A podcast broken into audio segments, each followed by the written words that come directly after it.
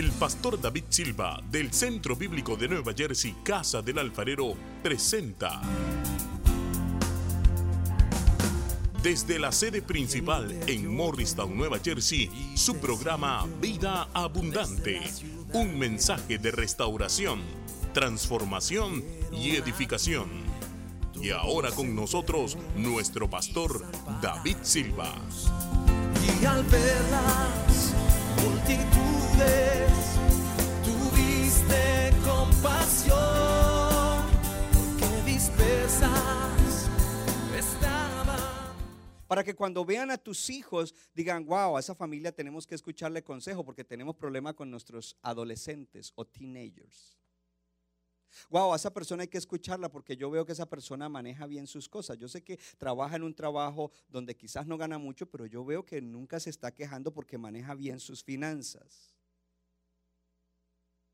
Puedo escucharlo porque ahora viene un- un- una manifestación de ese avivamiento y por supuesto lo más importante, que todo es hecho como Cristo el centro de nuestra vida y hecho para la gloria de Cristo, para la gloria de Dios, para que Él sea conocido. Entonces, cuando ese mover viene, necesitamos comenzar a pensar algunas cosas. Vamos a levantarnos, vamos a ser tocados y, y la y vienen algunas preguntas que nosotros debemos hacer y es cómo vamos nosotros a movernos dentro de ese avivamiento. ¿Cómo es que vamos a hacerlo?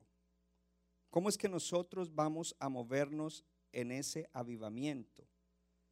¿Qué es lo que Dios quiere que nosotros hagamos? ¿Cómo quiere que lo hagamos? Gloria a Dios. Déjeme ver si encuentro las preguntas que, que tenía aquí para hacer. Si es aquí, sí, ahora sí aquí. Y tome nota de esas preguntas, porque son preguntas importantes. Viene el mover. El mover del avivamiento entonces es vivido por qué? Por fe. ¿Por qué el Espíritu Santo viene y toca mi vida? Porque por la fe yo he creído en lo que Dios está haciendo y con la fe recibo la bendición de Dios, en este caso, ser avivado personalmente. Entonces, cosas prácticas.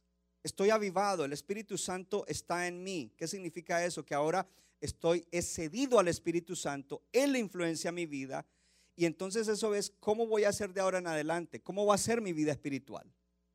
¿Cómo voy a manejar mi matrimonio? En mi matrimonio hay estas y estas áreas neurálgicas, tenemos desacuerdos en esto. ¿Cómo ahora que estoy lleno del Espíritu, cómo voy a manejar eso? Porque qué tremendo que alguien viene a la iglesia y es tocado o eres tocado allá mientras venimos a la podemos regresar a la iglesia, pero sin embargo cuando termina la reunión tiene una discusión con su esposa y vuelve y la maltrata. Entonces, ¿cómo se ve que estoy avivado en mi relación matrimonial, y no en cualquier cosa, en las áreas neurálgicas? ¿Cómo se ve eso? ¿Cómo es que el que me da el Espíritu y obra milagros entre nosotros, lo hace a través de la fe y no de las obras? Porque no le estoy diciendo, entonces ahora tienes que tratarla así. Mandamiento número uno para los maridos. No se trata de eso, se trata de que como estoy avivado, yo no necesito mandamiento, conozco la palabra y ahora fluyo desde el corazón en tratar a mi esposa como la palabra me ha dicho que la trate. Uh. Joven, si estás lleno del Espíritu Santo, entonces no necesitas que tus padres te impongan ciertas cosas. De tu corazón fluirá la obediencia. De tu corazón fluirá que tú te sometas a ellos. No será algo impuesto. Pastor, pero es que mis padres a veces me lo han impuesto por tu bien, porque si no te lo imponen, viene destrucción para tu vida y mientras ellos estén al cuidado tuyo, tienen que responderle a Dios. Cuando salgas de tu casa y te independices económicamente, ya es otro asunto. Pero aún le siguen dando dolores de cabeza a veces a, los padres. Hello. Entonces, ¿cómo se ve ese avivamiento en nuestra vida diaria? ¿Cómo se ve en nuestro trabajo? En nuestra ética de trabajo. Hay cristianos que quieren prosperar económicamente, pero son malos trabajadores. Entonces, no son honestos con sus jefes. No hacen las cosas en excelencia. ¿Cómo se ve el avivamiento en el manejo y la actitud que tienes hacia el dinero? oh pastor, ya tocó un tema que no me gusta y ojalá que no vaya a mencionar que, que qué, que, el cristiano, si es un cristiano verdadero, es generoso. Porque si no fuéramos generosos y si no tuviéramos un ejército de gente generosa, no podríamos hacer todo lo que estamos haciendo. Alguien tiene que aplaudir al Señor ahora. ¿Cómo se ve el avivamiento entonces en cada área de mi vida, en, mi vida social, en, en el manejo de, de aprender cosas para mejorar la vida y para glorificar a Dios? De hecho, quiero recordarle, porque esto hay que recordarlo y repasarlo. Hace unas semanas hablamos en Proverbios y en Proverbios hablaba de que con sabiduría nosotros traemos bienes a nuestras casas.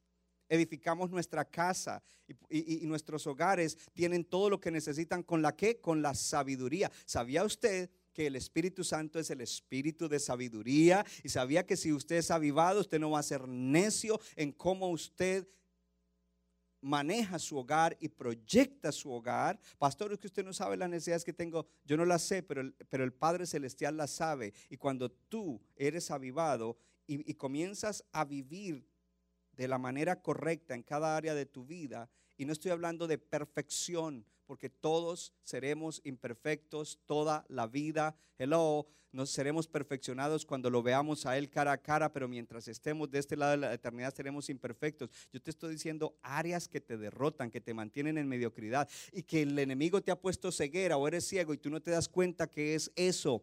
Hermano, usted no se da cuenta que es eso lo que te tiene mal. Hermana, usted no se da cuenta que es eso lo que le tiene mal. No lo ve, no te has dado cuenta. Puede ser muy ungido, puede tener mucho discernimiento, puede saber mucha Biblia, pero no te has dado cuenta que esa área es. Y por eso en el avivamiento hay una humillación y esa humillación trae la luz y esa luz de la palabra lo deja uno verse bien y lo, lo lleva a que uno reconozca que en eso está mal, que ahí es donde entra la humildad y uno tiene que tragar grueso y decir, sí, en esto yo no hago bien y eso es lo que me está trayendo estos problemas que son los que me detienen y no me dejan prosperar en todas las cosas. Entonces ya estuvo la introducción. Gloria a Dios. Y voy a ir rápido, tranquilo, porque el tiempo se fue. La persona del Espíritu Santo.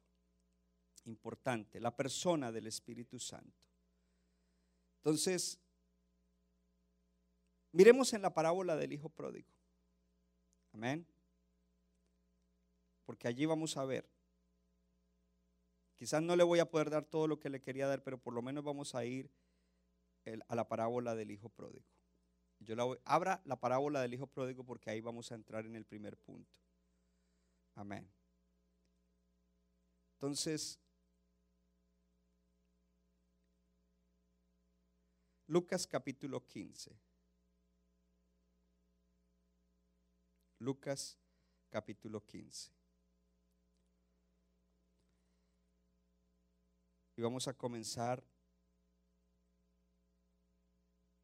en el versículo 11. Jesús comienza a contar esta parábola.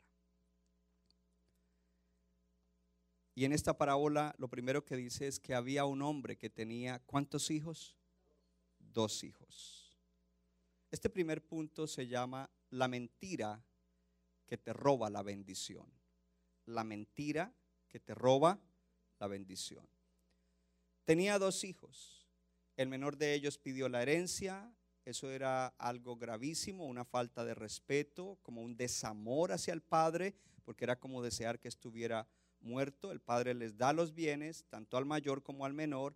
El mayor junta todo, se va, desperdicia sus bienes, ¿cierto? Cuando todo hubo malgastado, el menor, el menor desperdicia los bienes. Cuando hubo malgastado todo, eh, vino hambre a esa provincia y él pidió trabajo a alguien, lo pusieron a cuidar cerdos, lo cual era una humillación y era una falta para el judío y quería por lo menos comer de la comida de los cerdos, pero ni siquiera de eso le daban. Y viene un punto, entonces aquí algo tremendo. Ojo, porque él es un hijo que no está bien. ¿Sabe que hay muchos hijos pródigos en la iglesia y necesitan ser avivados? Entonces dice aquí, y volviendo en sí. Esa frase en el versículo 17, y volviendo en sí. Tengo noticias para ti. Yo siempre le pregunto a Dios cuando estoy preparando un mensaje. Por ejemplo, en esta serie, yo le dije, Señor, muéstrame el Espíritu Santo en la parábola del Hijo Pródigo.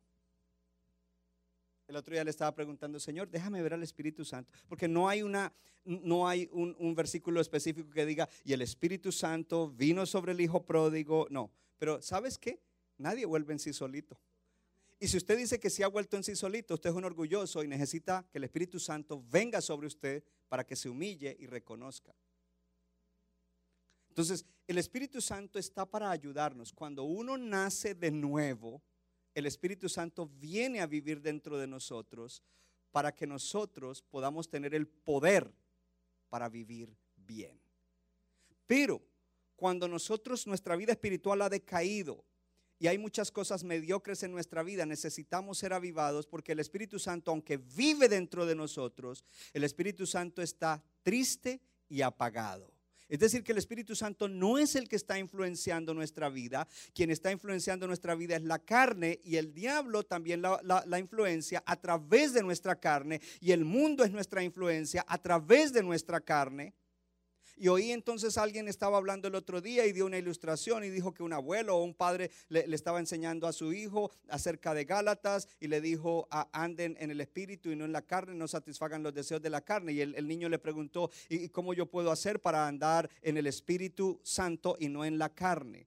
¿Cómo es que puedo hacer? Y entonces le dijo, es como tener eh, dos lobos. ¿cierto? Y uno es amigable, el otro es un lobo feroz, y, entonces eh, tú le das más alimento al lobo feroz, al otro no, lo alimentas, lo dejas raquítico, lo dejas aguantando hambre, lo dejas que se debilite. Y cuando este, eh, este otro lobo, el que es feroz, eh, se fortalece bien, pues entonces ataca y hace daño al otro. Entonces la pregunta es, ¿qué alimentas tú? ¿Los deseos del Espíritu Santo o los deseos de la carne? ¿Tu vida espiritual o la carne? Porque con todo lo que consumimos a través de los ojos, a través de los medios, estamos alimentando o nuestro espíritu o la carne. Y el que esté más fuerte y más alimentadito, ese es el que va a gobernar nuestra vida. Y dice aquí que este hijo pródigo, volviendo en sí, solo el Espíritu Santo puede hacer volver en sí a un creyente cuando se humilla. Entonces, volviendo en sí, y dice allí, dijo, y ese dijo es, está pensando. Entonces aquí él, ya, su proceso en la mente no era un proceso carnal, sino era un proceso influenciado por el Espíritu Santo. Entonces él en su mente comenzó a decir, ¿cuántos jornaleros en la casa de mi padre tienen abundancia de pan y yo aquí perezco de hambre? ¿Cuántos hermanos en la iglesia yo los veo bien y el pan espiritual y sus vidas van bien y yo ahí llevando el bulto? Y no tengo alimento espiritual. Entonces sigue pensando y dice, miren en el pensamiento lo que dice, me levantaré e iré a mi padre y le diré. ¿Sabe lo que está pensando él? Ya su pensamiento es un pensamiento humillado. Oh, me voy a levantar y voy a ir a él. Ya no es un pensamiento arrogante. Padre, he pecado contra el cielo y contra ti. Ya no soy digno de ser llamado tu hijo. Hazme como uno de tus trabajadores. Mire, mire esa humillación tan tremenda que él piensa en la mente, ¿cierto? Que va a hacer. Y aquí viene algo extraordinario, porque el Espíritu Santo es el que pone en nosotros tanto el querer como el hacer. Y muchas veces cuando uno tiene una discusión con su cónyuge o con otra persona, y uno se da cuenta que fue la falta de uno, uno se retira ya pasa el tiempo, las horas o lo que sea. Y cuando uno medita en eso, uno dice, sí, fue culpa mía, bueno, yo voy a ir y le voy a pedir perdón. Y uno ensaya en la mente así como el hijo pródigo. Pero cuando llega a hablar con la persona, no hace lo que pensó, sino que viene, bueno, y entonces, ¿qué, qué has pensado de todo lo? ¿Cómo así que has pensado? Dirá Dios, ¿cómo así que has pensado? ¿No estabas allá pensando que te ibas a humillar, que ibas a pedir perdón? Pero no es, con, no es así con el hijo pródigo. Por eso necesitamos al Espíritu Santo.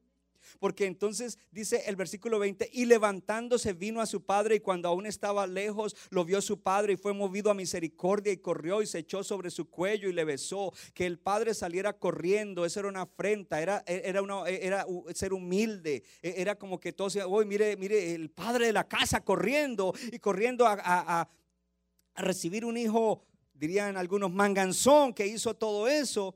Pero el padre es humilde, Dios es humilde. Y corrió y se echó sobre su cuello y le besó.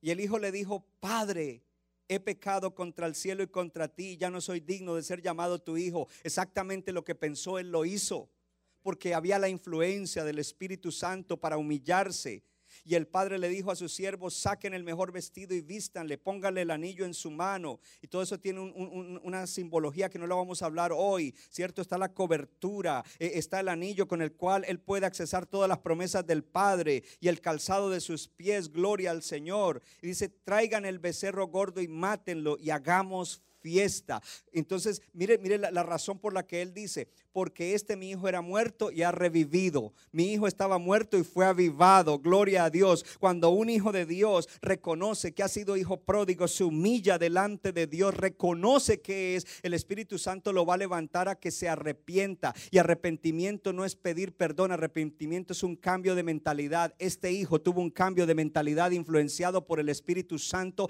en línea con la palabra de Dios. Y por eso él ahora, el, padre dice, ha sido avivado, ha sido revivido. Porque aunque era hijo, estaba perdido, pero ya fue hallado. Y dice, y comenzaron a regocijarse en la casa del Padre. Hay regocijo cuando hijos de Dios comienzan a ser avivados espiritualmente. Estamos esperando avivamiento, gloria a Dios. Este es un tiempo de prepararnos para avivamiento. Entonces aquí voy a entrar en, en, otra temática con, con lo mismo de la parábola del hijo pródigo. Porque vemos allí que no solamente hay un hijo, hay dos hijos, ¿cierto? Y miramos allí. Entonces, al mirar los dos hijos, los dos hijos nos muestran dos maneras en que nosotros podemos responder a lo que Dios nos está llamando. Dos maneras. Dios nos está llamando a santidad y a santificación, lo cual repercutirá en todas las áreas de la vida. Hello. Y la primera cosa, una vida espiritual, hermano, es una vida que prospera en todas las cosas. El que es espiritual en todas las cosas terrenales y materiales puede prosperar.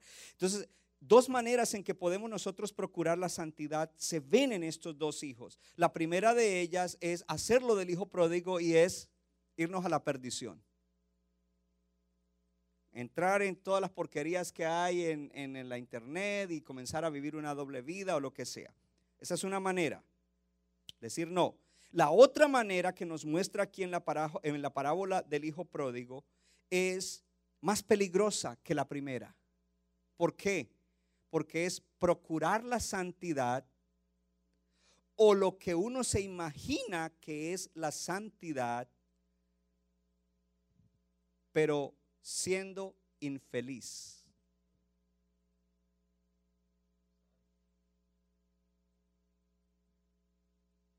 Hello.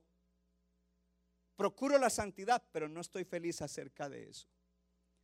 Entonces dice el varón, yo le soy fiel a mi esposa, but I'm not happy about it. El hijo dice, bueno, yo obedezco a mis padres, pero no estoy feliz de eso. Oh, perdón, era al revés. I'm not happy about it. Porque a ellos sí les hablo en inglés.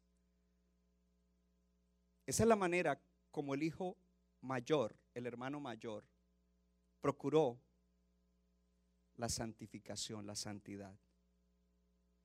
El hermano o la hermana mayor, cristiandad de hermano o hermana mayor. Este hermano seguía las reglas del padre, pero, ¿cómo se llama eso? ¿Suspiro? Ok, ¿cierto? Su santidad era con labios fruncidos y con miradas sobrias. Quizás en su mente él decía, él no era feliz. Oh, hermano, pastor, ¿qué es lo que nos quiere decir hoy? Vaya al punto, estoy, en el punto que muchos cristianos se esfuerzan a vivir bien en áreas de la vida donde necesitan una visitación del Espíritu Santo, pero no son felices. Es como que se sienten obligados. Lo hago porque me toca, lo hago porque soy cristiano, lo hago porque el pastor me dijo, lo hago porque mi cónyuge, lo hago por esto, lo hago porque mis padres. No es algo que fluye del corazón. I'm happy. Yo soy feliz de ser fiel a mi esposa. Yo soy feliz de ser íntegro. Yo soy feliz de esto. Yo soy feliz de aquello. Sale del corazón. Entonces ese tipo de creyentes dicen, pues yo vivo rectamente, pero el costo de eso es la felicidad. Ese es el costo, que uno tiene que pagar el precio. Una persona que piensa así necesita ser avivado, porque el que es avivado obedece a Dios y es feliz. ¿Cuántos? Yo me pregunto entonces, cuando estaba pensando en esto y preparando, ¿cuántos cristianos en el mundo entero están en obediencia a Dios, pero son infelices? Precisamente porque están forzándose a obedecer a Dios y no porque tienen una relación extraordinaria y profunda con el Espíritu Santo y el Espíritu Santo los habilita, los empodera, los capacita para que obedezcan a Dios en esas áreas neurálgicas en las cuales uno podría caer porque todos son diferentes, pero entonces al hacerlo uno se siente feliz. Mi experiencia en estos días que estoy teniendo victoria o más victoria en ciertas áreas con las que siempre lucho, yo me siento feliz. Wow, y le doy gloria a Dios, por supuesto.